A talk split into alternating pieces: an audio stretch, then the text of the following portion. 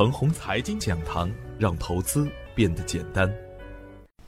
亲爱的朋友们，早上好，我是奔奔，感谢您一直的关注与守候。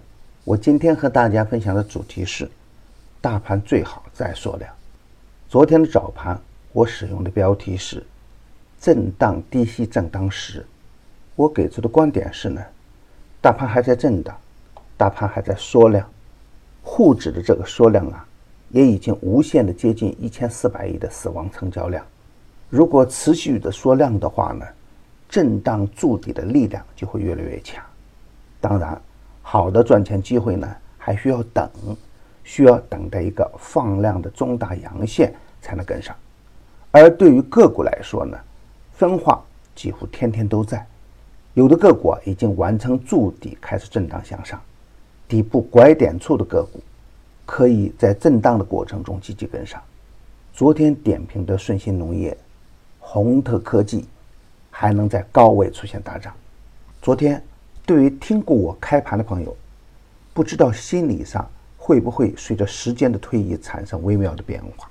特别是当早盘出现快速跳水的时候，一定会有很多的人。以为是被我误导了，后悔早盘没有高抛。如果是有信仰的朋友呢？如果能够认可老师观点的大概率，在快跌的时候呢，是不是低吸的最佳机会呢？我一直在给大家一个观点：对看好的个股来说呢，如果投资逻辑没变，大跌就是大机会，大涨也会有风险。而要把这样的观点灵活的运用于实盘，那还真的不简单。艰难的一周已经过去两天，金正恩与特朗普的实际会面已经成为过去式，达成了令双方都感到满意的会谈结果，这对世界啊都是一个积极的贡献。还有美国的加息和世界杯，这早在预料之中的大事件呢，应该不是股市再次走弱的要点。况且啊，世界杯的魔咒观点太牵强，而在两千一零年和两千一四年的世界杯以后。A 股都走出了较大的上升波段，从这个角度来说啊，世界杯是 A 股带来福气的大事件。利空出尽的 A 股筑底成功是大概率事件。有人说世界杯开打就是利好兑现，我想说的是啊，体育产业是我国的朝阳产业。世界杯之后啊，还有杭州亚运会呢，不能简单的用一个事件来死板的看待一个板块。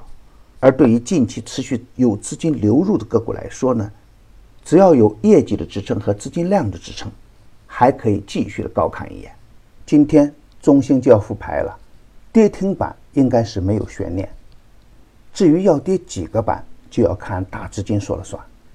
而中兴的复牌，对于多灾多难的五 G 板块，可以看成是利空兑现。超跌的优质五 G 概念股。可以耐心的等待低息的好机会出现。从个股的表现来看，业绩特好的长牛股、行业龙头股普遍受到资金的关注。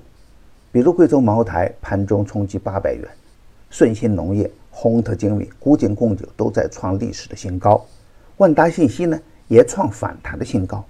再次证明啊，好企业才出好股票，好股票才能有好价格。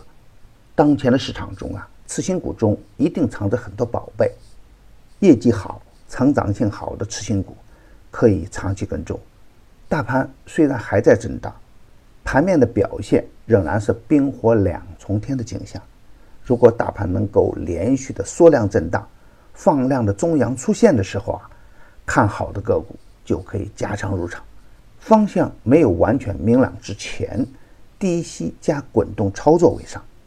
第三期的牛散选牛股啊，仍然表现稳健。中线低吸震荡时，别错过较好的建仓点。